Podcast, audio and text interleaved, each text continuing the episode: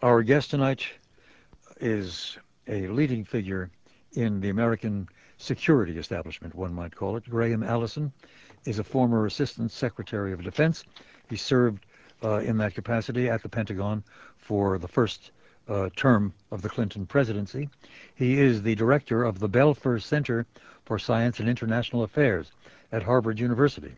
Indeed, he was the founding dean of the Kennedy School at Harvard, and his new book is titled Nuclear Terrorism, the Ultimate Preventable Catastrophe. I hope it's preventable, but Graham, if you'll allow me, after I make clear that you are here, good evening. Thank you very much, Milt, for having me, and it's a pleasure to be in Chicago. You are indeed here, and I want to quote from your book uh, a quotation that you in turn uh, draw from Warren Buffett. Uh, let me read this. The world's most successful investor is also a legendary odds maker in pricing insurance policies for unlikely but catastrophic events like earthquakes. Warren Buffett has described a nuclear terrorist attack as, quote, the ultimate depressing thing. It will happen. It's inevitable. I don't see any way that it won't happen, end quote. Given the number of actors with serious intent, the accessibility of weapons, or nuclear materials from which elementary weapons could be constructed, and the almost limitless ways in which terrorists could smuggle a weapon through American borders, a betting person would have to go with Buffett.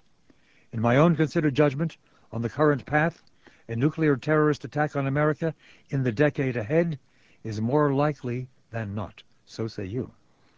Well, that's a, a chilling uh, paragraph, but it is one that I uh, wrote, uh, not for the purpose of being alarmist, but to try to, I think, say what is true with respect to a, a, a grave and imminent danger for Americans today. I can visualize, and I think actually, after one finishes part one of the book, an ordinary reader should be able to visualize a nuclear bomb Uh, exploded by somebody like Osama bin Laden in a city like Chicago or Boston or Washington with consequences that.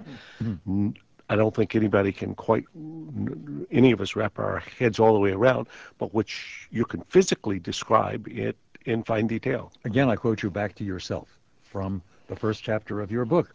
And speaking of what would happen in Chicago, if a 10 kiloton bomb were exploded, and it doesn't take a, mi a, missile to get it here. It can be, come out of a suitcase, so to speak, if it were exploded, say, in the Loop in Chicago.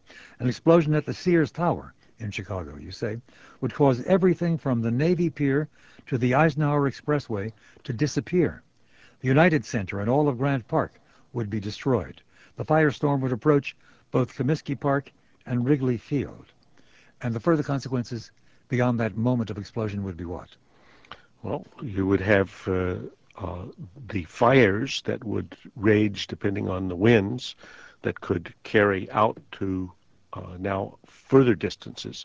So we're already out to past the mile where buildings look like the federal office building in Oklahoma City from ground zero, but then fires after that and then radioactive fallout that would end up having uh, some rather very serious consequences for people in the shorter run and other radioactive fallout that would affect people's probabilities of cancer or leukemia, especially for children, and over the longer run. And the infrastructure would be totally disrupted. The hospitals would be so overwhelmed that they couldn't really function. Right. And psychologically, again, this is uh, used to be called, uh, you and I are old enough to remember mm-hmm.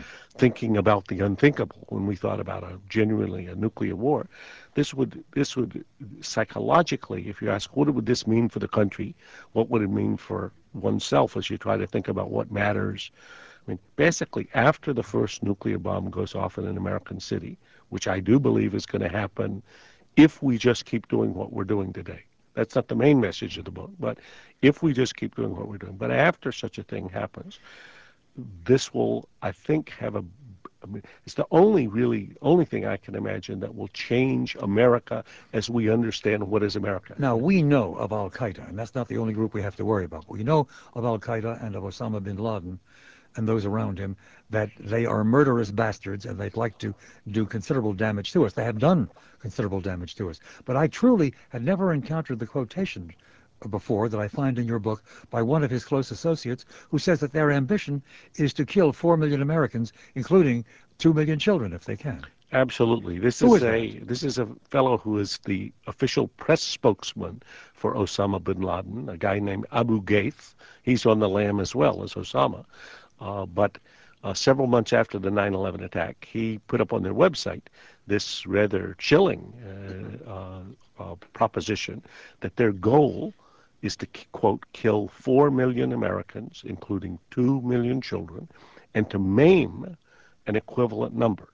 Now, I actually wrote about this in the book. I studied this, you know, passage uh, from him uh, with some care, but I never quite got the children component of it. Now, what is four million the answer to? In his logic, four million is the answer to, as he explains, the number of deaths and injuries that need to be caused to the Americans to balance the scales of justice for the Muslims who have been killed and injured by what they call the Jewish Christian Crusaders, by which they mean Israel and the United States.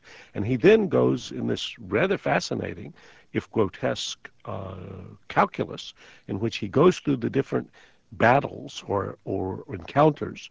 So here's Jenin, here is Shatila, here is the sanctions against uh, Iraq, and does a body count from his perspective of how many Muslims were killed and injured, and he says then he racks up the racks it up and says this totals four million. So that's what we need to do. You also uh, state as an elementary principle uh, early in the book that all you need to develop a nuclear weapon is a fissionable material. Uh, the expertise required to then fabricate a bomb that will utilize that fissionable material and produce uh, nuclear explosion uh, is available to just about any terrorist group that wants to go in that direction. Right. This is shattering one of the, I don't know, the five myths that uh, people believe that but lead them to the conclusion mm-hmm. that this sim- simply can't happen. The, the, there are two forms of uh, fissile material, neither of which occur in nature, both of which are hard to make, but they're called highly enriched uranium, and then the second one is plutonium. Now, in the case of a highly enriched uranium bomb, uh, with 100 pounds of highly enriched uranium, so that's smaller than a football, uh, and the bomb design that was used for Hiroshima, which is such a simple design that it was never tested. The scientists were so comfortable and so confident in the design that they tested it by dropping it on Hiroshima. Uh, that could be made with material otherwise off the shelf in American electronics stores in a matter of months. And indeed, as Pre- President Bush uh, referred to this fact in the run up to the war with Iraq, when he said, if Saddam had a softball sized lump of highly enriched uranium, he could make a bomb within a year. The answer is that was true, but it was also true of Al Qaeda or of other such groups. A, a, a, high, a plutonium bomb is somewhat more difficult to make. But a, but a highly enriched uranium bomb of Hiroshima design is unfortunately something that we've got now many demonstration cases of, you know, giving that as an assignment to uh, master students in engineering from, yeah. you know, a normal school and, and they can do the rest. Now, you're a formerly high level official in our defense establishment, in our whole security establishment. And though you're no longer in the Pentagon, where you were Assistant Secretary of Defense for plans uh, you are uh, in that community, one of the leading people in that community, undoubtedly with very good lines of contact to people presently in government and in the intelligence community. What can you tell us uh, that is beyond information you may hold that is privileged? What can you tell us about the intelligence concerning what Al Qaeda and similar groups are up to in the pursuit of these weapons?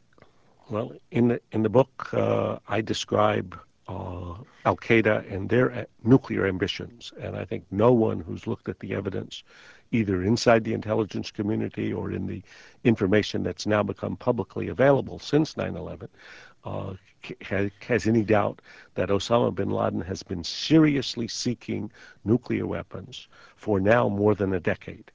What we don't know is whether he's been successful, and we have no evidence that he has succeeded. But the fact that he's been trying is a 100% agreed fact. In the 9 11 Commission report, they actually offer both some confirming uh, material about the conclusions I come to in the book, and also some additional pieces of information. So I don't think anybody doubts, as he as Osama has said, he said acquiring nuclear weapons is their religious duty. I describe in the book the visits of two of A.Q. Khan's associates from Pakistan mm. with uh, bin Laden.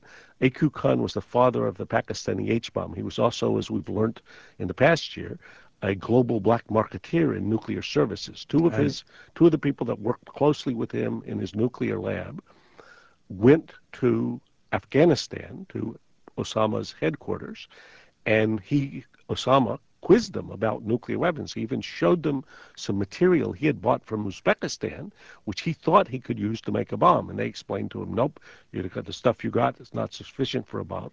So he asked them, well, what did he need? And could he help? Could they help him find some more people who would be interested in the, in in helping this project, particularly people who were ideologically sympathetic? So uh, the, the, I don't think again there's any dispute among the community of people who've looked at this subject that Al Qaeda has been seriously seeking nuclear weapons. Having read your book, Nuclear Terrorism: The Ultimate Preventable Catastrophe, what it's a brilliant book and it's inevitably gripping on every page in every paragraph. It is, I should say, just published by Times Books. Graham Allison, Nuclear Terrorism. Having read that book, I hope that it is ultimately preventable, but I'm haunted and I put this to you just as we pause for some commercials, I'm haunted by the terrible anxiety that they've already got the stuff and that uh, we can we can uh, lock the barn door, but the horse is already out, and or we can cap the bottle, but the genie is already out, and whatever metaphor one uses, the question is, do they already have that material? Particularly, might they have acquired it from uh, the former Soviet Union? We return directly to Graham Allison in pursuit of these matters after we pause for this. And we return directly to Graham Allison, director at Harvard of the Belfer Center for Science and International Affairs, and as well professor of government at Harvard, former Assistant Secretary of Defense, and author of the new book, Nuclear Terrorism, The Ultimate Preventable Catastrophe. Many, many years ago, Lord Byron, in Childe Harold's Pilgrimage, says, a thousand years scarce serve to form a state. An hour may lay it in the dust. Do we face wow. the possibility of that hour coming? Okay. Very interesting and uh, a very good uh, good reminder uh, that that these uh, these subjects have a long uh, have a long history. Suitcase bombs exploded uh, in Chicago and New York and L.A. but essentially wreck this country, would they not? Apart from killing millions of people. Well, y- yes and no, and this is I don't want to be be. Uh, uh, I mean, uh, for those of us who are old Cold Warriors, I, I worked in the Reagan administration for Secretary Weinberger. I was his special advisor when mm-hmm. Colin Powell was his military assistant. So this is back now the mid 1980s. We worked on plans for a nuclear war and con- contemplated. I remember working through this in the evenings in a, a nuclear war in which there would be thousands not not two or three thousands of nuclear warheads yeah. landing on Soviet territory, and we had to contemplate thousands of, mm-hmm. of nuclear uh, warheads landing on American soil. That that would have been that was the Armageddon in which I I actually could have ima- I, I, I imagined every living American dying in short order. So that that was really catastrophe. Of course, one remembers if one or, that if Herman one or two cities. Yeah. Herman Kahn, in his book Thinking About the Unthinkable, says we could survive a nuclear assault in which we lost 60 million people. Right, and and re- let's remember, 50 million people died in World War II, and so if you said, would you rather be the survivors or the victims? Mm-hmm. Uh, so I, I, think if one or two cities in America were destroyed uh, by bombs, Chicago and Boston, let's say, uh, this would be horrible for you and me and for the people who live in these cities. But would America go on? Yes. But I think the question, what kind of America? What would we think of as freedom in America in a country in which people might b- blow up your city? And what would we think about America's role in the world? And where we want anybody to be. I just I think it's just it's a place where at that point psychologically it's hard to tell where we would go. Now, just before we stop for commercials, I was noting that you give us in this book ways to lock the door so that nuclear uh, um, um, bombs, nuclear warheads as such, or fish, uh, fissile material uh, cannot get into the hands of the terrorists. But my dread concern is that uh, that may be locking the barn door after the horse is stolen. Hasn't isn't it quite possible that that material is already in the hands of terrorists uh, or can be supplied to them by yet other operators, as, for example, those who run the North Korean program. A- absolutely. Uh, so let me try to make plain what I mean by the proposition preventable. The part two of the book says nuclear terrorism is preventable. It says there's a finite list of actions that if we took them, some of which we're not taking, but which we could take, and if we took them, nuclear terrorism could be prevented. That would mean that that addresses the problem of of all the potential for nuclear terrorism that hasn't already happened, if any has happened, and I pray it hasn't. But it could. And so if we if we if we heard this very minute that a nuclear bomb had gone off in Washington or Seattle, I would myself not be shocked or surprised. I would say this is a horrible, horrible idea, but if I go would go through the logic of how it could have happened, I can easily get us there. And indeed, as I say in part one, I think we're living on borrowed time with respect to it. So if a nuclear bomb or five nuclear bombs worth of material are already in Chicago or Boston or Washington, as to those events, that I, I don't know how we're going to deal with that. I, I would say that the chances of our finding the bomb in Chicago, if it's here, absent specific intelligence information about who has it, is very, very low. So once it's here, it's like searching for a needle, uh, you know, in a haystack. And finding it when it comes across or penetrates our border, almost almost impossible. The best place to lock down nuclear weapons and materials is at the source the program that I describe in the book is a strategy for locking it down at the source and preventing any new production. But I would accept your your uh, proposition that if a bomb or several bombs worth of nuclear material is already in the hands of Al Qaeda and already in Chicago, the program that I'm talking about is not the solution to that. Let's do a quick sidebar before we talk about prevention on those bombs that may already be in Chicago or Boston or New York or wherever. What form would they be in? Well, there are two forms of bombs to worry about that I deal with in the what chapter. One is a ready-made bomb. A ready-made bomb could be anywhere from a suitcase-sized bomb. The former Soviet Union had these suitcase bombs that weighed about, you know, less than 100 pounds. You could put them in a backpack. The Americans had the same thing. We called them atomic demolition munitions.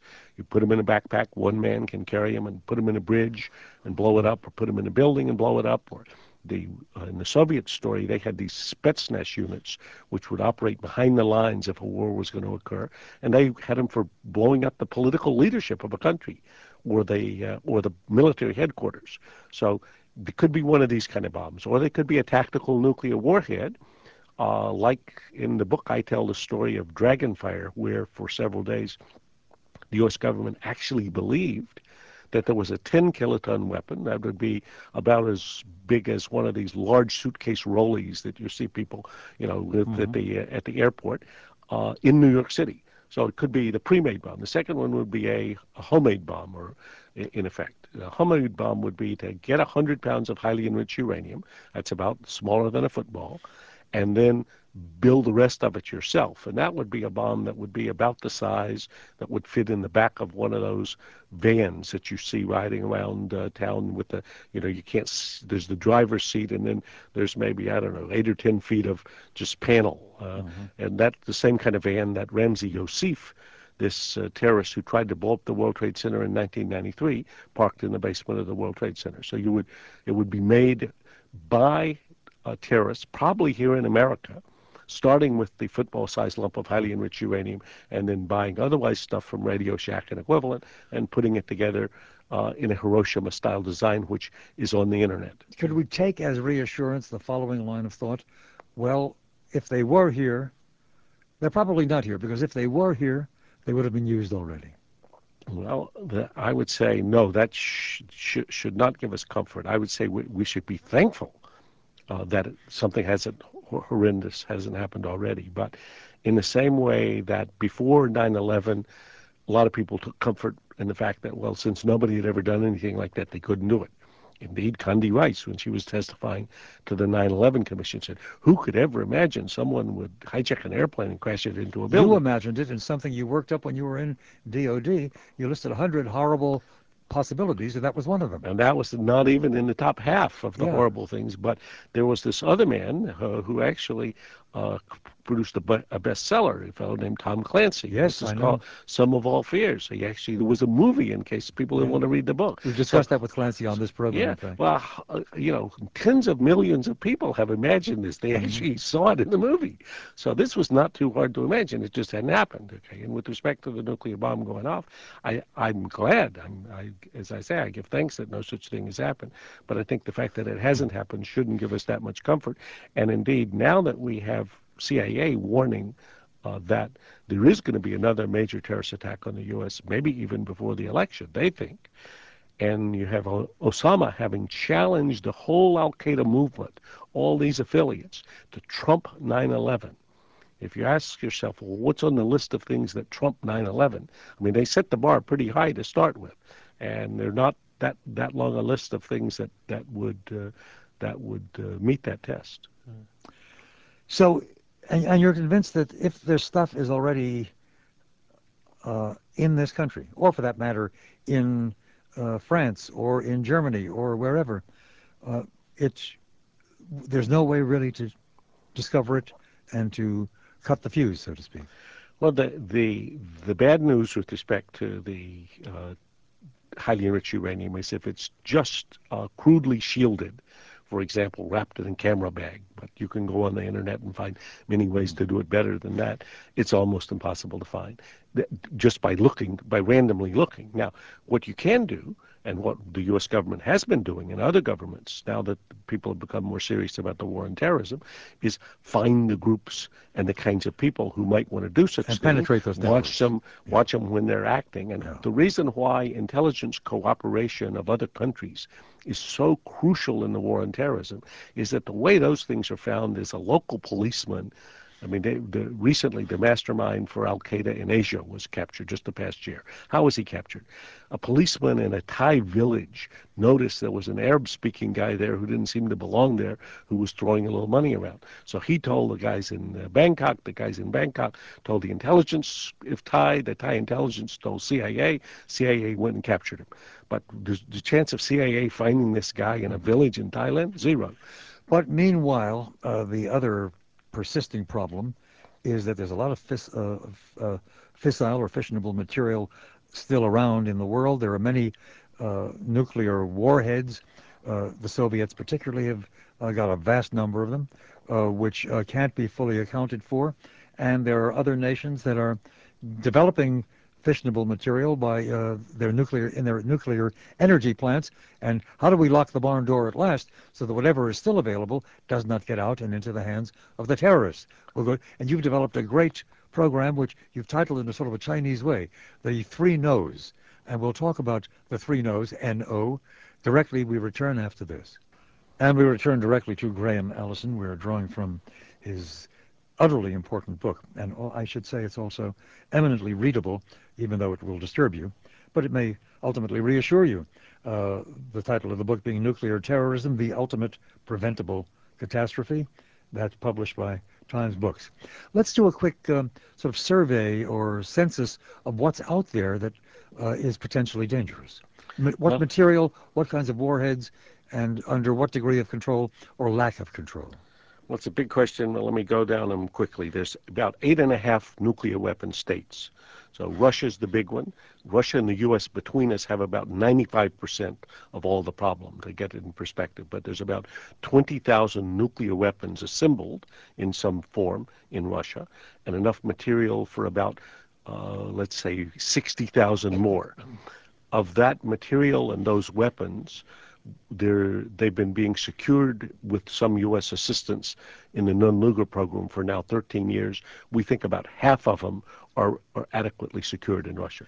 You were the basic administrator of the Nunn Lugar program when you were Assistant Secretary of DOD, weren't you? I was one of the uh, architects working to develop the program and its policies, and then I worked with its implementation with one of my close colleagues, uh, Ash Carter. Yes. And running back to the former Soviet Union a great deal and getting them to in the Ukraine and in Belarus and so on, getting them to dismantle the stuff and ship it back to Russia. Getting rid of the weapons, yes. One of the things that I uh, am, always will regard as one of my great opportunities was to participate in what was a fantastic re, re, recapture of 16,000 nuclear weapons, hmm. 12,000 tactical nuclear weapons, and 4,000 strategic nuclear weapons that were sitting atop missiles aimed at places like Chicago and Boston when the Soviet Union disappeared. You remember back in December 1991, a, a, a, whole new a whole nuclear superpower just disappeared. Yeah. In its place emerged 15 newly independent countries. There were tactical nuclear weapons in 14 of those, and there were strategic nuclear weapons in four of them. By the end of the story, all those 12,000 weapons and all those 4,000 strategic nuclear weapons had got back to Russia, to the best of our knowledge, in the sense that for sure we've not found any any of those weapons left out any other place at this point. But what has Russia done with them?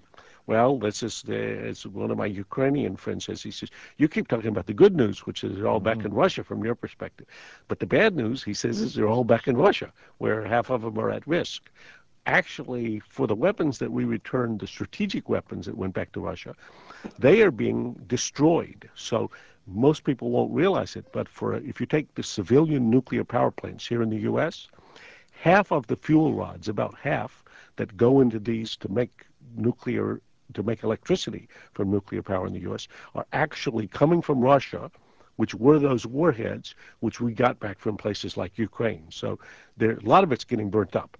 But that's in the Russian story. Then, in the case of the U.S., we have probably 10,000 weapons and enough material for another 30 or, or 35,000.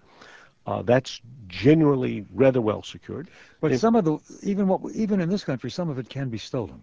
There have been some incidents where theft has occurred. There, there have been some.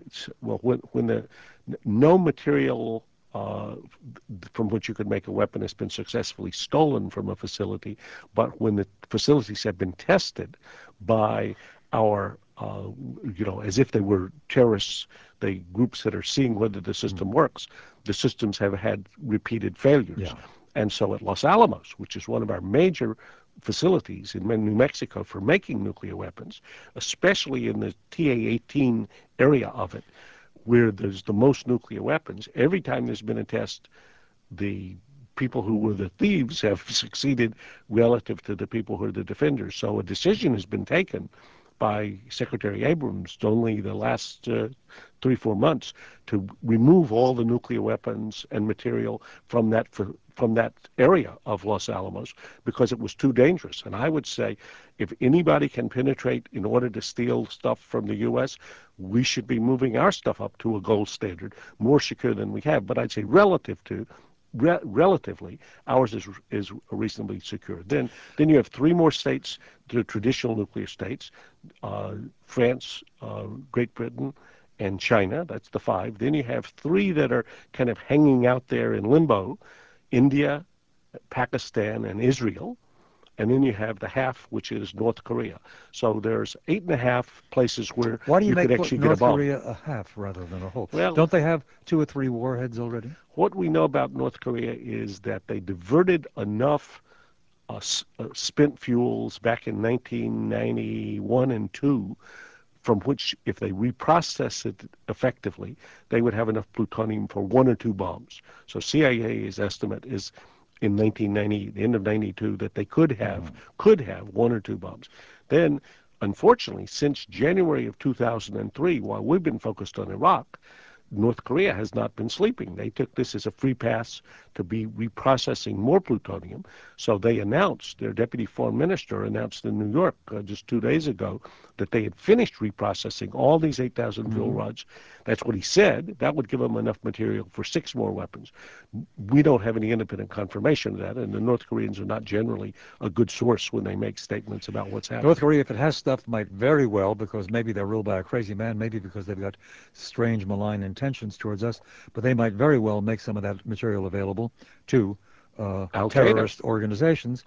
Uh, Iran, which clearly is on the verge of going forward uh, with a nuclear program that could generate uh, uh, fissile material that could be used in weapons. They may be after weapons for themselves, and they could also make that material available to terrorists. Indeed, they run one major terrorist organization, right. Hezbollah. Uh, so there's a lot of instability there. Oh, there is, and and and, and you're exactly right. In the North Korean case, what we know about them is they're the most promiscuous proliferator on earth. Mm. They sell what they make to whoever will pay. They won't give it away, but they'll sell it. They've been selling missiles already. They've been they? selling missiles to anybody who will pay, and they they also traffic in illegal drugs and in counterfeit hundred dollar bills. That's the three cash crops: missiles, illegal drugs, and hundred dollar bills. And they're an economic basket case.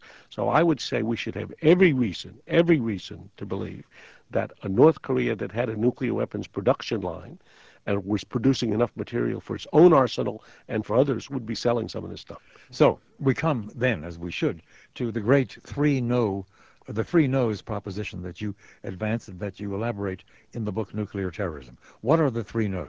Well, the, the strategic narrow of this problem and the reason why nuclear terrorism is preventable in a way that, say, bioterrorism or other major terrorist attacks mm-hmm. are not, is that it, unless, unless terrorists get either highly enriched uranium or plutonium, they can't make a nuclear bomb. So the happy fact of physics is no fissile material, no fission explosion. That's the blast that produces the mushroom cloud. Mm-hmm. No nuclear terrorism. The three no's are first, no loose nukes. That means locking down all nuclear weapons and all nuclear material to a gold standard. Second no, no new nascent nukes. No new national production of highly enriched uranium and plutonium, which is the stuff from which people can make a bomb. So we lock down the stuff that currently exists we stop producing any new. And then the third one is no new nuclear weapon states. We draw a bright line under the eight, and we say to North Korea, no, there's not going to be a nuclear armed North Korea with a nuclear weapons production line. What do we I- say? To, what do we say to Iran? to Iran, that's no new nascent nukes. Iran is within now months of finishing its facilities, its factories that will allow it to make highly enriched uranium and plutonium. We say no. There's a new line in the world that's going to say there's not going to be any new national production. Specifically, it's not going to occur in Iran. Now, in the book, I outline a strategy for trying to do the Iranian problem right, and I believe that one is for sure doable. I've actually been working with a, a, a friend in the Bush administration who usually teaches my course with me at Harvard, uh, Bob Blackwill, who's the currently President Bush's proconsul for for Iraq. And I've told him, Bob, leave Iraq alone. I don't know what you can do for Iraq, but for Iran, you can fix this problem. Well, let's look at that one particular uh, uh, illustration then of bringing pressure to bear. Use the use of carrot and stick, as you say. What do you do with Iran? Well, in the Iranian case, as opposed to the current policy which we have, which is not clear what we want, we first get clear what we want. And I would say there's a lot of things I would like to have in Iran, but the one thing that I have to have is no nuclear weapons in Iran.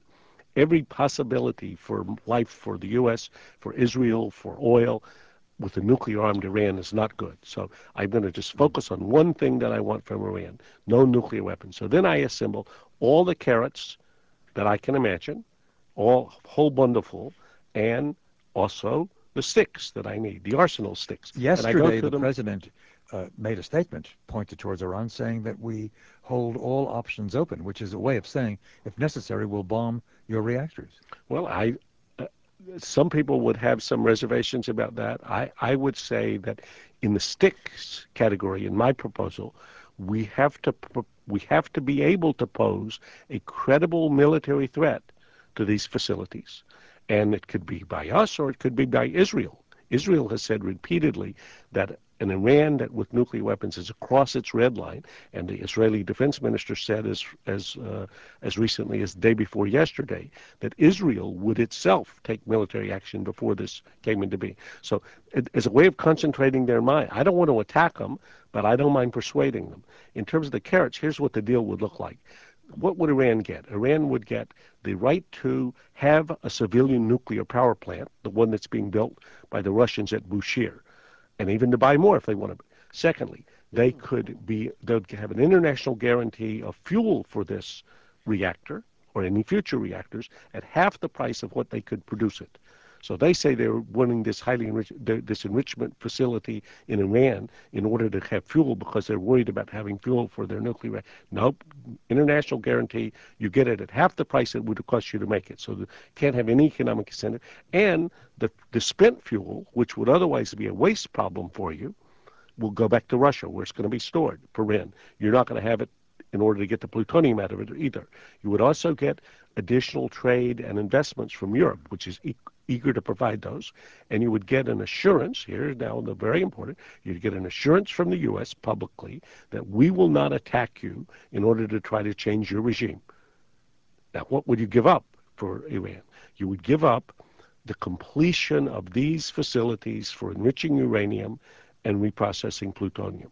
So you would not be able to make uranium and you would not be able to make plutonium. And if you can't make uranium and plutonium, you can't make a bomb. So we would we would get a non-nuclear Iran, not a good Iran.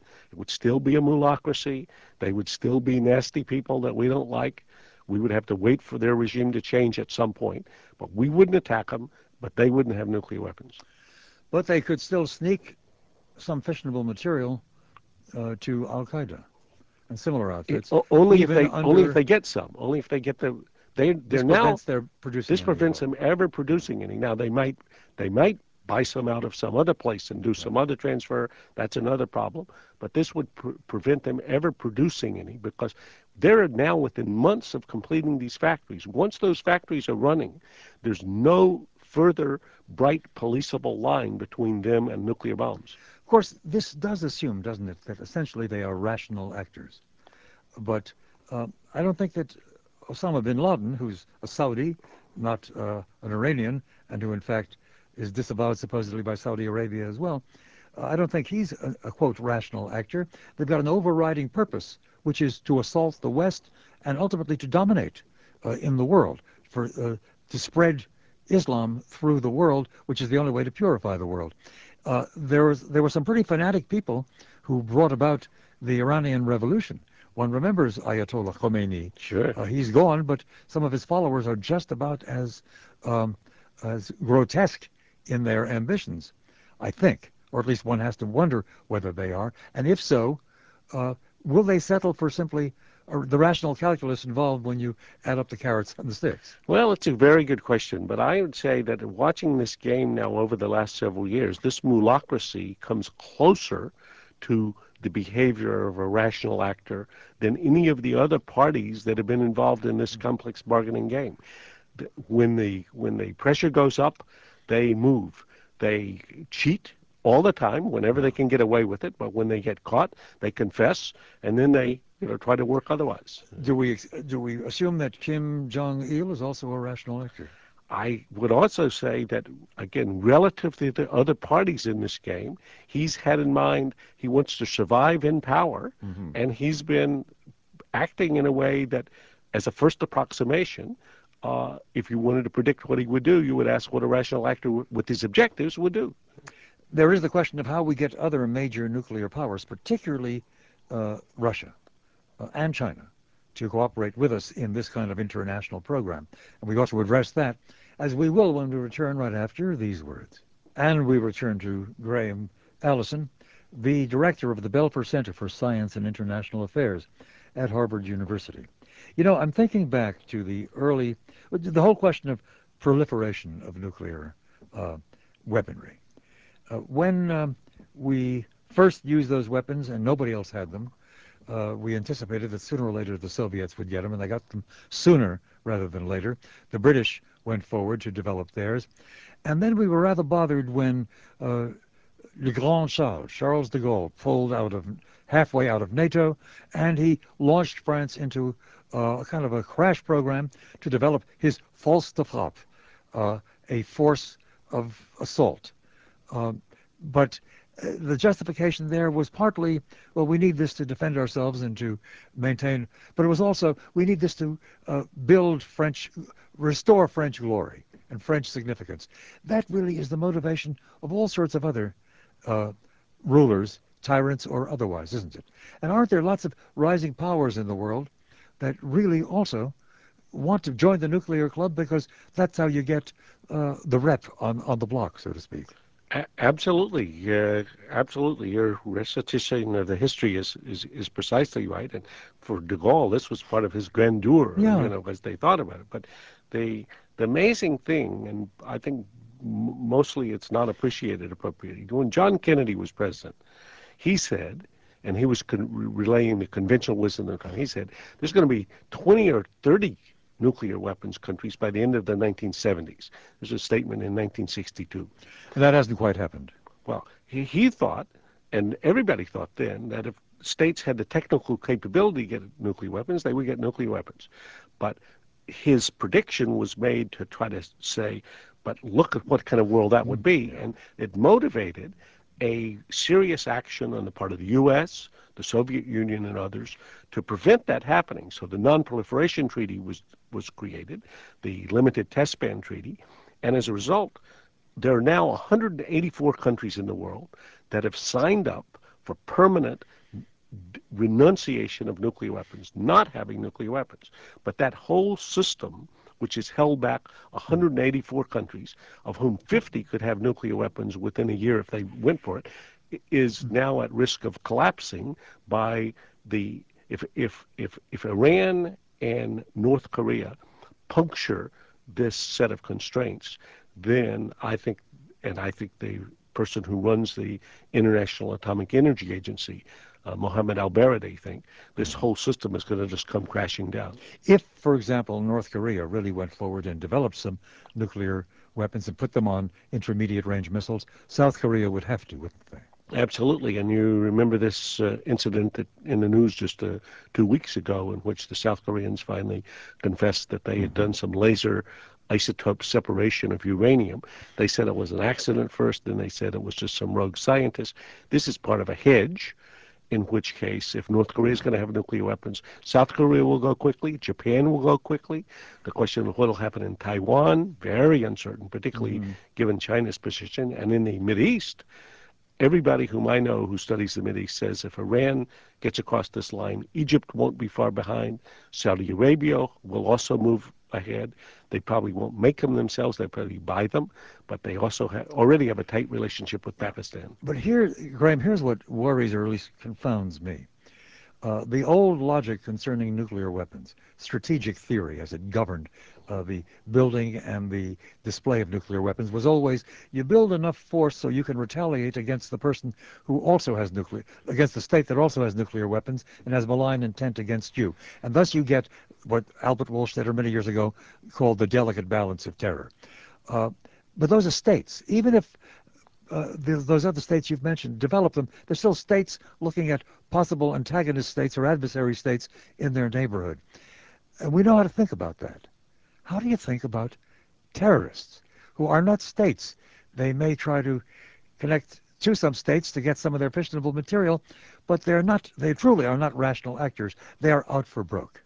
Well, uh, y- you're uh, right on, and I think he- the, there are two, two d- distinguishing features about terrorists that make this an entirely different problem. First, a terrorist bomb explodes here tonight in Chicago, God forbid.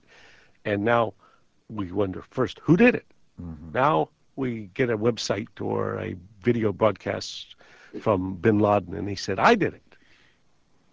Well, whom do we retaliate against? Terrorists have no return address.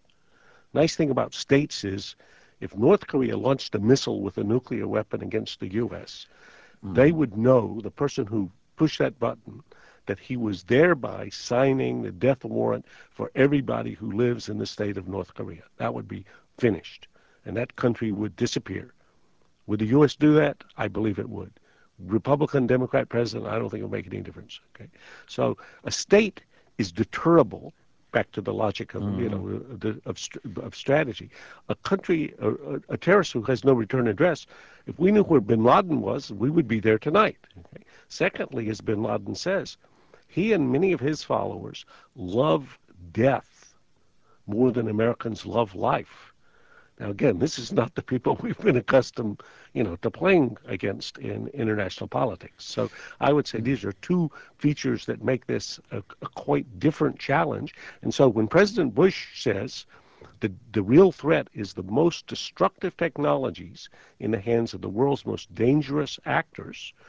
The most dangerous actors are the terrorists. The destructive technologies are nuclear weapons. So I think that's a correct statement. We are supposedly waging a war against terrorists rather than a war against terrorism. Um, suppose we find bin Laden and assassinate him. That doesn't end the problem, does it? Unfortunately not. I think there's two problems here. One is the means and one is the motive. In the case of nuclear terrorism, as my book is focused, I would say if we could deny terrorists the means for accomplishing their ambition. So even if bin Laden is killed and the next guy wants to kill 4 million Americans, if he can't have the means to kill 4 million, you know, imagine he has to do this by trying to hijack airplanes and crash them into buildings. What happened on 9 11 was a horrible fact, and 3,000 people died, but it would take 1,400 such attacks. So they're not going to get 4 million that way. So if we could deny the means, we would have done a lot. Secondly, though, we need to work on the motive side. And you're certainly right that if we got bin Laden tonight, bin Laden has now become an icon for a whole movement. If you killed him, he'd be replaced by 100 new rising bin Ladens, obviously. Well, and maybe, uh, fortunately, he seems to have a special inspirational capacity and an evil genius. And, and, and certainly when we found this and captured this guy, Khalid Sheikh Mohammed, whom I describe in the book, the mm-hmm. fellow who planned 9 11. He was a brilliant organizational tactician. So you don't always, if you take out some of the nodes, they're harder to replace in terms of the competences. But I think now, sadly, uh, in part because bin Laden has played his hand well, in part because we played ours badly, he's now become iconic for large numbers of young men and even women, but especially young men in the Muslim popul- and Arab populations all around all around the globe. So now you have these incredible situations in which there's a Muslim population in Nigeria. A Nigerian guy came to see me recently about this. These guys are thinking that Americans and Israelis, the what they call the Jewish Christian Crusaders, are a military threat and are going to attack Muslims in Nigeria. So I asked the guy, I said, wait, wait a minute. What, I didn't even know about these Muslims in Nigeria. I said, well, what do they, do they know where Israel is? No, he said, no. But they hear on TV and they hear in these things that Israelis and Americans are doing horrible things. And then occasionally they see a TV picture with something happening in Iraq or Palestine. And they say, this is, bin Laden tells them, this is what these guys are going to come and do to you. And he says, it's a in the in Nigeria. You know, so this well, guy, they're recruiting people everywhere with a propaganda, which yeah. has been done very well, and we are in too many instances not being smart enough, and so we, our behavior looks like to them it's validating this this cockamamie stuff that Bin Laden has put well, out. There are three major uh, tribal entities in Nigeria: the Igbo, the Yoruba, and the Hausa. The Hausa are the Muslims, as I remember it. Right. So we have to penetrate Hausa life and get some strong intelligence about what they're up to. Well, but we we, we but also yes, we do. But I would say that, that that's have, that's working the symptom. We ought to also work the problem and ask ourselves, what in the world could lead people in Nigeria to come thinking that Americans are military threats to them? You're suggesting that part of our uh, approach in all of this is not only to secure fissionable material, but try to affect some of the main currents in contemporary Islamic thought? Absolutely. How would you go about that? Well, I, I, I think as the 9/11 Commission report says, the, that the Bush administration doesn't have a strategy for a big comprehensive mm-hmm. strategy mm-hmm. for war and terrorism, and true, and even the nobody else seems to have a very good version of it as well. But in the Cold War, one of the most uh, effective things that was done was that people understood this was not simply a mil- military war. It was crucial that never could the Soviets roll up us militarily, but in the end, we undermined communism by getting inside their heads and helping them understand that what communism represented and what these theories that Marx and Lenin tried to persuade people of were actually crazy ideas and ideas that didn't work and that failed. And so I think this this uh, it sounds mushy, but the battle for hearts and minds mm-hmm. was never far from the minds of Kennan and the people who worked out the strategy for the Cold War. What we need with respect to trying to to address this overall problem of terrorism is to ask ourselves what is it that's that's what are the factors that are making more people think this is what they want to do?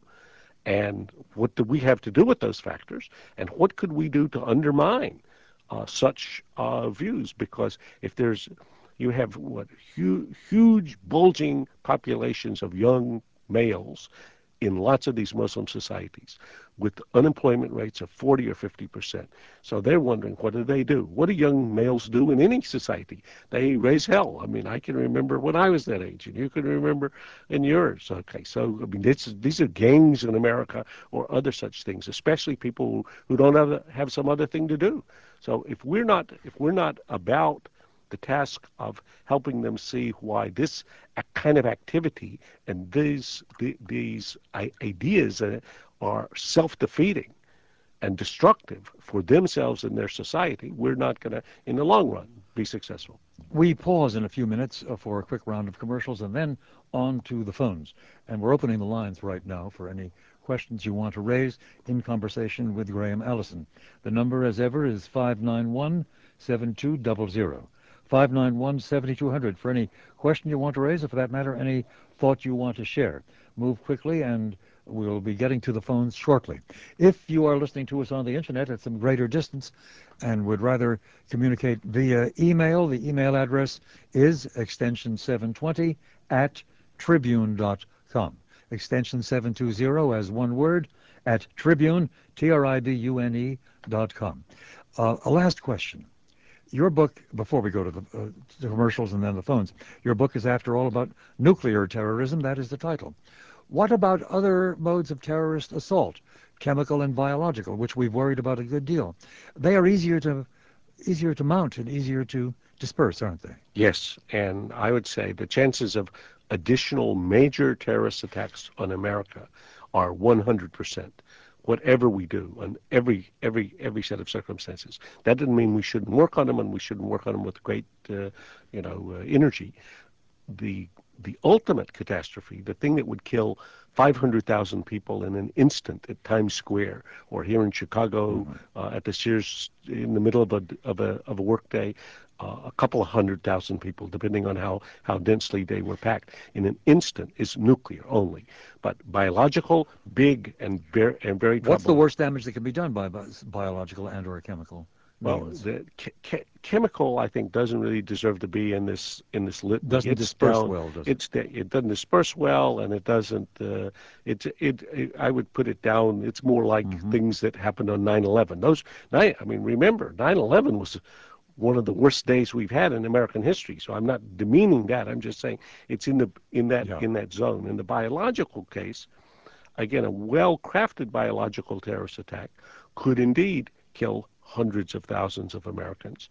But but but I think if we worked harder than we've done so far in having vaccines and in having therapeutics, so like Cipro for people that were exposed to anthrax, and if we had organized the public health system and, and medical system to be able to deliver those services to them when we needed them, then we could reduce the number of deaths from that to a to a uh, to a, to a much more acceptable level. So I would say there on bio, I don't imagine we could stop bioterrorist attacks, but I think we can stop them from being massively destructive. With that, a quick round of commercials and then on to the calls. At the moment, I see all the lines are taken. If you're trying to reach us, you're getting the busy signal, but do continue to try, especially after we say goodnight to a prior caller. 591 7200, the number, and we'll be on to your calls and or email directly after these words. Our producer, Maggie Burnt, has been editing the calls as they come in, and as usual, not everybody makes the cut, so there are now, again, one or two lines available. If you've been trying to reach us, do try again on 591 7200. And with that, we will go to the first caller.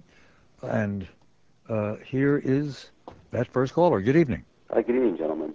Uh, I'd like to hear more information about uh, the Russian role in this, you know, the subject we're talking about. And, uh, you know, number one, why is Russia building a nuclear power plant with Iran? I mean, with, with Bush's supposed good relationship with Putin, why isn't it he cannot prevail upon him to stop that? Excuse me. And then I also wanted to hear him speak about you. Know, you hear a lot about the Russian mafia, And is that something we really need to be feared about? Is whether they would be inclined to sell that material to terrorists? Very uh, good questions. Uh, let me take them piece by piece.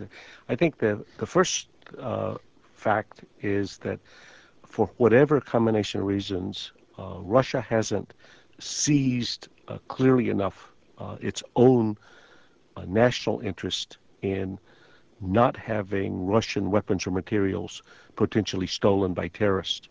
And whenever I talk to Russians about this, I say to them, think about these Chechen terrorists that killed the kids at the Beslan school just now a month ago. Uh, if these people get a nuclear bomb, they're not coming to New York. They're coming to Moscow. So think about your own interest in assuring that the weapons and materials are locked down to the to the tightest possible standard. And I think we need to we need to help them in that respect, but they need to wake up to this fact. And I try to work on that when I'm working on uh, with Russians, which I talk to you know very regularly. Secondly, on the Iranian proposition, basically uh, Russia sold to Iran a nuclear power plant. Actually, the Germans sold that same plant first, but then they didn't complete it, and so the Russians came in after, just as a commercial venture. The enterprise that makes nuclear power plants likes to sell nuclear power plants, and so they're selling it to them for financial reasons.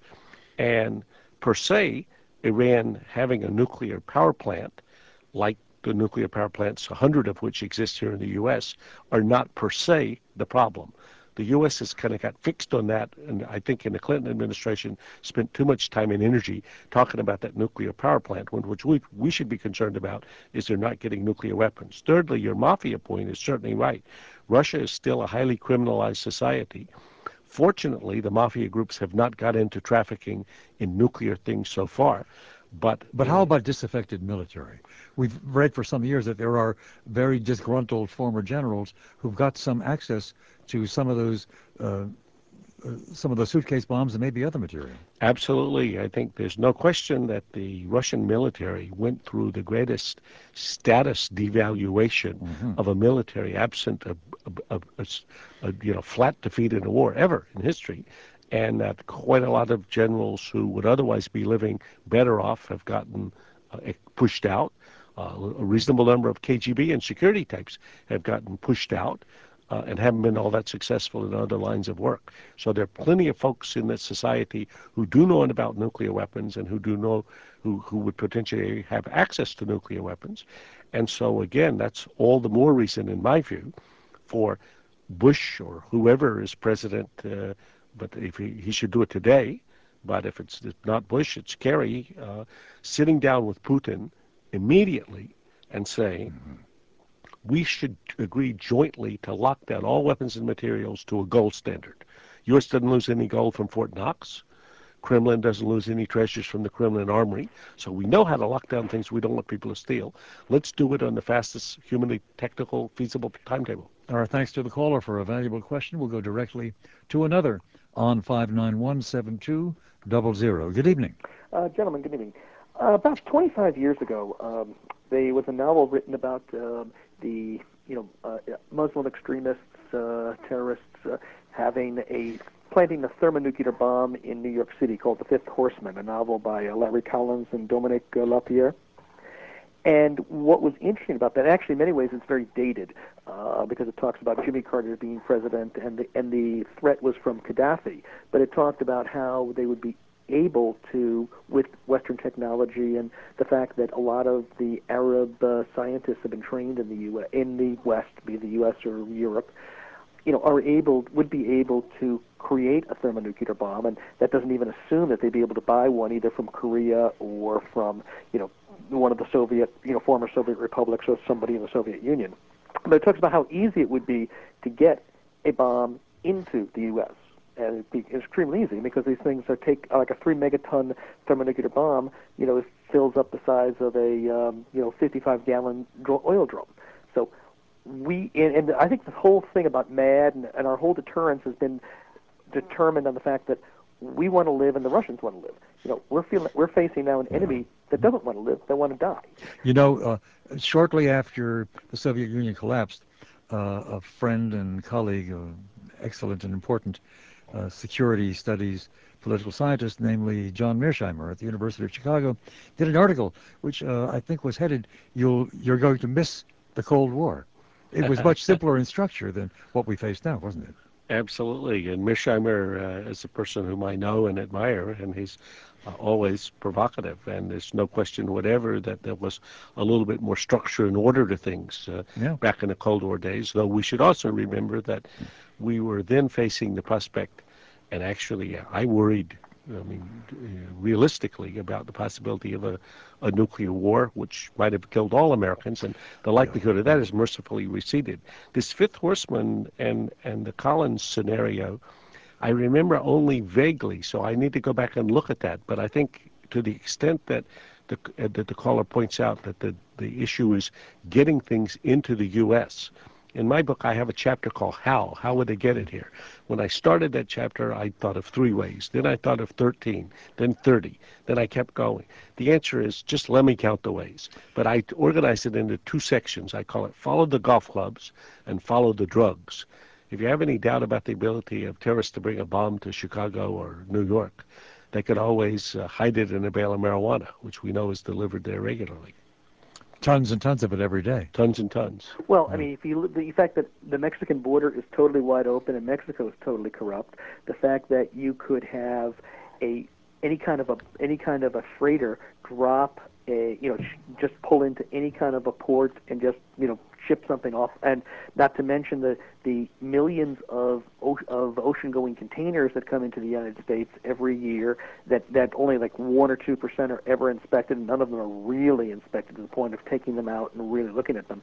I mean, we are totally wide open, and if we have an enemy who is willing to sit there and, and recruit somebody who's going to sit next to the bomb and, and pull the trigger, which these guys are willing to do. I mean, they're, they're willing to strap a bomb around their chest and walk into a bus and pull the and, and pull a pin. They're certainly going to be more than happy to uh, sit in a. But of course, the answer, Graham, that you've given to all of this is that you can't control it at that level.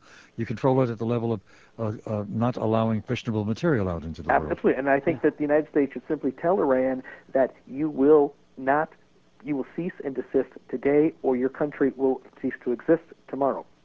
Well, I don't think you have to go that far, but I the, the the the fact that there needs to be a credible military threat as part of the package of carrots and sticks for Iran seems to me right, and I think you, the proposition that says, in the case of Iran, these factories, which they're just about to complete, within months of completing, are not going to turn on and operate because they're not going to be allowed to and produce don't you have to do that give that threat sooner rather than later. Because if bet. you wait, and if they get a, a nuclear weapon or two, then wow. if you hit them, they will probably, on the basis of sheer uh, uh, fanaticism, Uh, or sheer rage, they will retaliate. Maybe not just sheer fanaticism or rage, but revenge. And so revenge, as such. The answer, yeah. no, the, neither the problem of Iran nor the problem of North Korea has gotten better in the past four years. They've gotten worse. They haven't got better in the last month. They've gotten worse. So, so every month, yeah. every month, these problems are harder to deal with. Our thanks to the caller. As Macbeth says, if it were done, twere well, it were done quickly. Quickly, very quickly. Exactly we pause. A quick round of, speaking of quickly, a quick round of messages and then directly back. And directly back to Graham Allison. And let me offer you another quote. Uh, somebody you may well have known during your Washington years. I had him on this program twice, as a matter of fact. The former director of the CIA, uh, William Colby, who said, way back in 1991, I think it's a bloody miracle that one of the, these eggs has not gotten loose in the last 40 years.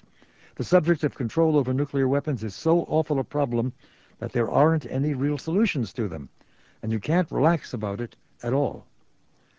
And he's talking at a time when we didn't yet have the terrorist threat uh, in the form that we now know it. He's talking about nations.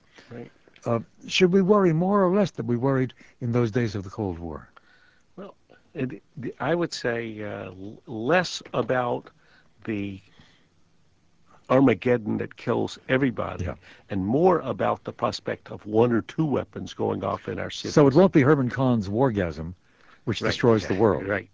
This is just the loss of a city or two, yeah. which would be, again, unbelievably and would have, uh, quite apart from the millions killed uh, or dying slower deaths, there would also be a transformation of the of the society left over.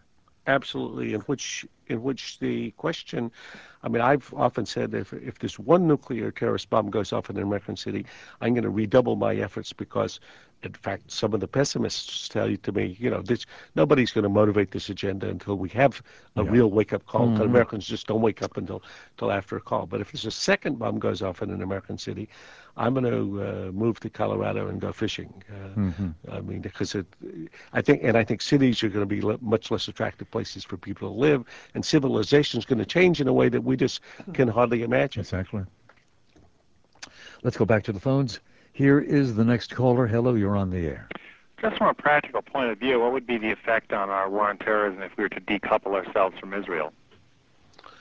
Well, uh, an interesting question. I would say that the, the it's certainly very complex. Uh, there's no question that uh, we've uh, well, Bin Laden has been playing a fa- a, a fac- facile hand, uh, imaginative, and we've oftentimes fallen into uh, his traps. I think. Uh, in that now, I was in the Middle East several months ago, and in one of the uh, networks, not Al Jazeera, but another one that's even more re- irresponsible, they run split screens in which on the one side you see Israelis with uh, some tanks or even F-16s uh, killing Palestinians and crushing houses and and uh, you know uh, people and often children, and then on the other side of the screen you had Americans with their tanks crushing into Fallujah and uh, and killing some civilians and again children, and they get the best footage of this that's the most horrific that they can, and they play it over and over and over, so it all looks like it just happened yesterday. So they the the news story is as if it's happening instantaneously, but then the pictures come from whenever they have the best version, and what they're doing is saying this is all part of the same picture. I think the the fact that the Israeli-Palestinian peace process has collapsed and that the American administration has basically walked away from it and said, you guys solved the problem, but it's gotten worse, uh, is uh, a, a, a real sore. And though I don't think it's the primary motivation, it certainly heats people up and it gives them something to uh, to focus upon. So I think that's a big negative. But I think that the uh, if if Israel and the Palestinians had made peace, which they should, and I think that would help significantly, I still think Bin Laden and his objectives uh, for America would remain uh, undiminished, and he would still be pursuing us. So we would have a big uh, war on terrorism in any case, and preventing terrorists acquiring nuclear weapons would be a big challenge for us in any case. I mean, we should remember the uh, terrorists who killed the most Americans up till 9/11 uh, Uh, was an American veteran named Timothy McVeigh in Oklahoma City with homegrown materials. So there are deranged people everywhere in the world. There are a lot of them who are going to hate America, sometimes for what we are, but frequently for what we do. And a 800 pound gorilla, as big as we are in the world today, there's always going to be seeming to offend hmm. somebody. So I think we need to deny them the means to achieve their grandest ambitions. And then we need to work very hard on the motives. you know. All right, thanks to the caller. We have to remember what Murphy told us. If anything can go wrong, it will. And there's a great deal that will go wrong in this world. Sadly. Um, remember in the old days when strategic theory was sort of the dominant game, that uh, they talked, some, some people talked of the, um, the prudential standard or worst case analysis. Imagine the worst that might happen and act as if it is likely to happen in the possibility maybe of preventing it. Well, I, I would say that we don't want to be the, the, the, the, this. I say yes, recognize that horrible, horrible things happen. That there really are people that want to kill lots of people. That when they say they want to kill four million people, and you say, "Well, that's incredible," I'm not going to believe it. I'm old enough, and you are, to remember Better that believe there was it. that there was a time when people didn't believe anybody would kill millions of Sure. people. Indeed, it was going on for a long time, and people said, "Oh, this couldn't be happening. This is too horrible." But things like horrible things happen. We can know this, know this from history. So, the, the, the if if this is preventable by a finite list of actions that are affordable and feasible and doable, Then, if we fail to take those actions, I would say, huge shame upon upon us. I mean, it, so it, it, for, for a for a for for society of thinking people who can look at 9/11 and look and see what Osama bin Laden has told us he wants to do, and look at the ways in which he could do it, to fail to take every action that's technically feasible to prevent this, or if we fail, to have failed for to not not to be able to say to ourselves and our government not to be able to say to us as citizens, mm-hmm. it wasn't for the absence of anything we could physically or technically have done that this happened. It was already out of the barn, that one or this. But that everything mm. we could have done, we did. I mean, it seems to me it's it's grossly irresponsible. Now, what's happening along those lines? Uh, we've got your three no's, and they make a good deal of sense. And you've been talking in these terms even before the book was published. And you're not alone. You are one of the leading people in a sort of strategic or security affairs community who, uh, and the members of that community talk to each other a great deal and to opposite numbers in other countries. Uh, is there now developing a readiness to go at this problem in these terms? Well, I, I, I believe that the people who've taken the time to look at it come virtually unanimously to the conclusion that this is a huge threat mm-hmm. and that there's a large number of very specific things we could do and the problem is just doing them and getting them on getting on with them and i think that uh, as i've gone around the current administration to talk to friends in it. I worked in the in the earlier administration for Reagan, as I mentioned, so I have talked to everybody at the Defense Department up to Secretary Rumsfeld about this issue. I've talked to everybody at the State Department up to Secretary Powell, whom I worked with uh, on this issue. I've talked to the folks at the National Security Council up to Condi Rice, whom I knew as an academic and whom I like uh, very, very much.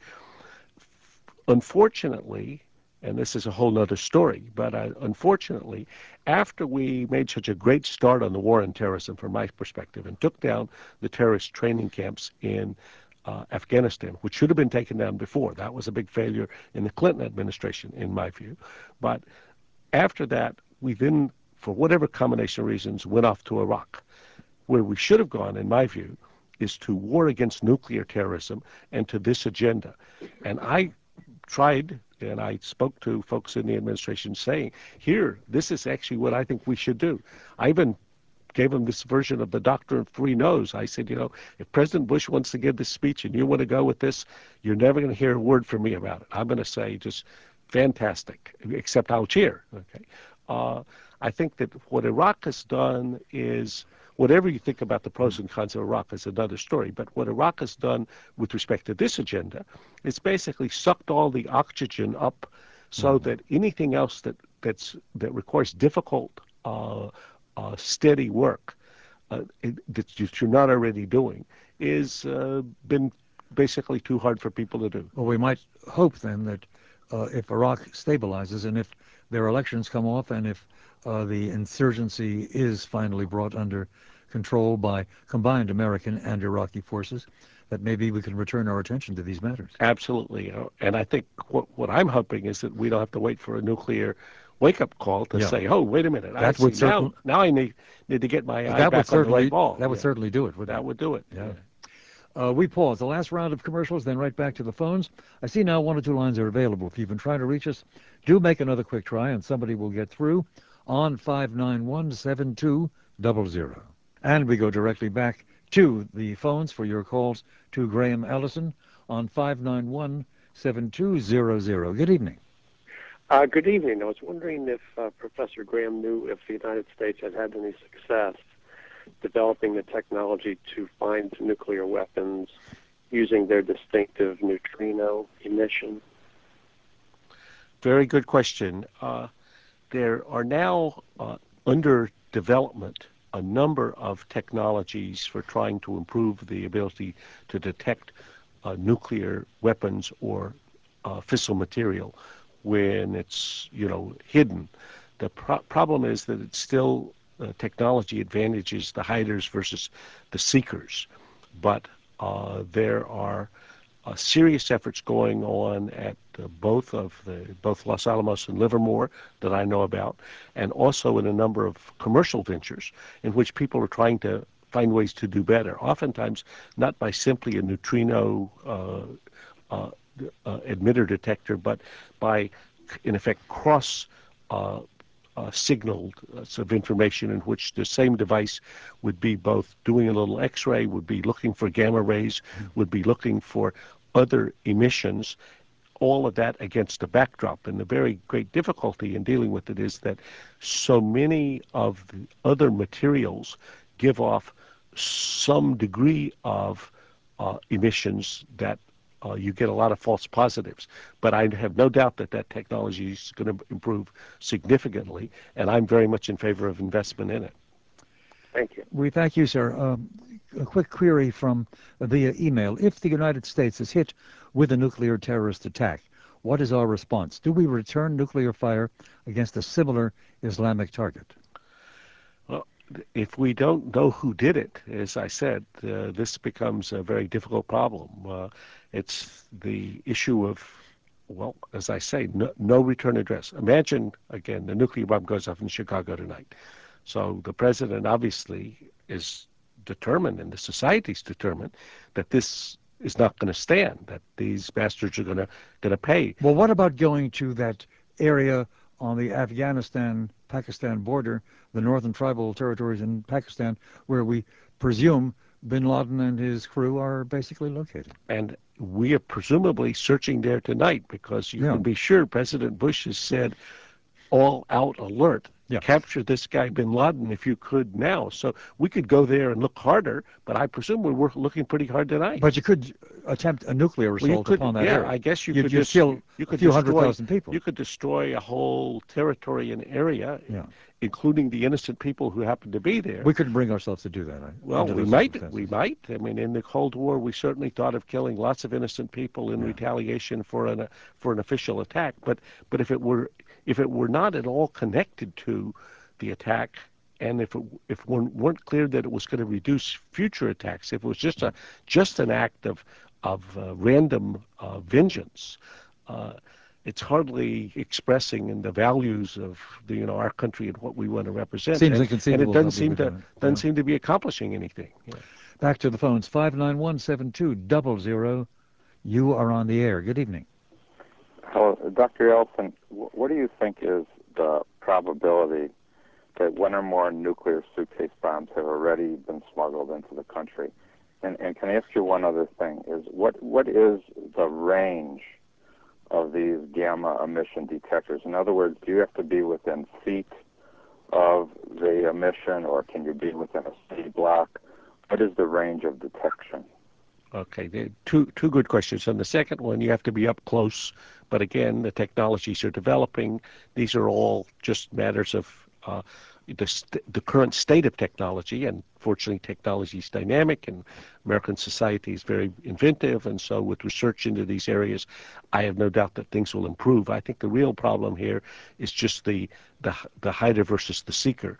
That the technologies for sheathing, and therefore for disguising, are easier than the technologies for finding. On, on the on the suitcase nuclear weapons, I described this in the book. Uh, there's the former uh, national security advisor to President Yeltsin of Russia, uh, Mr. Lebed, or General Lebed, he acknowledged at one point that 84 of these uh, suitcase bombs were unaccounted for. Then there was a whole set of denials by the Russian government, and then they said there was uh, no such weapons, they never made them. Then they said they were all accounted for. Then they said they had all been destroyed. And then, so I traced the story further, and new information comes out about this from time to time. Uh, I don't think uh, we, I don't think we know, and I don't think they know whether all of them are fully accounted for.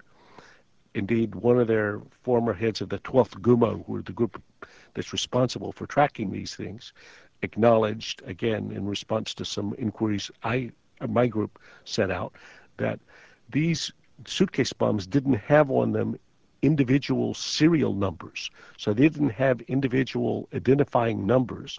Therefore, the ability to tell whether you got them all back or not is a little, you know, fl- flimsier than, than it would be with respect to most nuclear weapons. But I, if I had to bet it, I would bet that there's only, you know, less than 1% chance that actually one of these weapons in the hands of some uh, terrorist group has got its way into America. Less than 1%, but it's certainly not zero. Why do you think it's so low, given all the uncertainties and the, the in a way, market for these that um, I think you have described? Well, that's a good question, and I'm just giving you my gut judgment. I don't know for sure, but I would say that the the fact that we haven't found any such weapon, and that it, we know for sure it hadn't been used, because that would be 100% we know. We know we hadn't found it. We've certainly been looking, uh, but but if it had been brought here and put in a used storage, you know, you certainly wouldn't find it. What estimates do we have on that very question from our own intelligence agencies? Well, the CIA's best estimate is that uh, some nuclear weapons material uh, has gone missing in Russia. Some, but they don't have an estimate of the amount and they don't have the est- estimate of where, where, where it is. And we know that we continue to find material from time to time when thieves attempt to sell it. So, for example, there's a story just out uh, two days ago in uh, Kyrgyzstan where some plutonium uh, from which you could make bombs was for sale and the people were captured. So we have repeated instances in which material of the of the type that terrorists would want if they were trying to make bombs have somehow been stolen by some thief and is being stolen, you know, sold to somebody and we capture the guy or we find it. But what we don't know is what we haven't found. Our thanks to the caller. Time is short. Let's go quickly to another. Good evening. You're on the air. Yes. Uh, good evening, Dr. Rosenberg. Well, just to follow up on uh, your last guest last comments, uh, what um, would you think would be the, the best means of um, uh, tracking um, any such nuclear uh, weapons? Uh, for instance, would you be in favor of racial profiling? And what about our still somewhat open borders and also the uh, ships that are coming into the country? And I just heard that uh, uh, Walmart has about 83 ships waiting in the uh, of the ports in, in California with their Christmas merchandise uh, with um, checking the um, cargo that's coming into the country, what would you advise? Well, good question. They, as I say in the book, the place to lock down nuclear weapons and materials is at the source. As Sam Nunn says, every the, the source is the point at which it's easiest for the defenders and hardest for the terrorists. Every mile you get away from the source, it becomes easier for the terrorists and harder for the defenders. Once you get to our borders, I think as an earlier uh, uh, uh, uh caller pointed out, I mean, the, the U.S. borders are basically don't work. We're a state that has very porous borders. There was a quite good Time magazine cover story just the week before last on this, in which they quote people from the uh, Homeland Security Department estimating that twice as many people came illegally into the country across the Mexican border last year than before 9/11. Twice as many, so more than three million. We know that people come. I mean, here, how do how many ways do people get drugs to Chicago? You know, through the Great Lakes, uh, through the Canadian border, uh, in Federal Express packages uh, in these cargo containers, as you say, from from Walmart's. Fewer than five percent of these cargo containers are even open. So we need to go to the source and lock it down there. That's the point where we have the maximum leverage. But I'm in favor myself of having borders. I think a country needs to have borders, and of having every layer of detection that we can manage as the technologies develop. Mm-hmm. What about racial profiling? In oh. the in the uh, instance that there are already um, um, such uh, devices here already? Well, it, I'm, I mean, I, in general, obviously, r- racial profiling raises a whole whole different set of issues.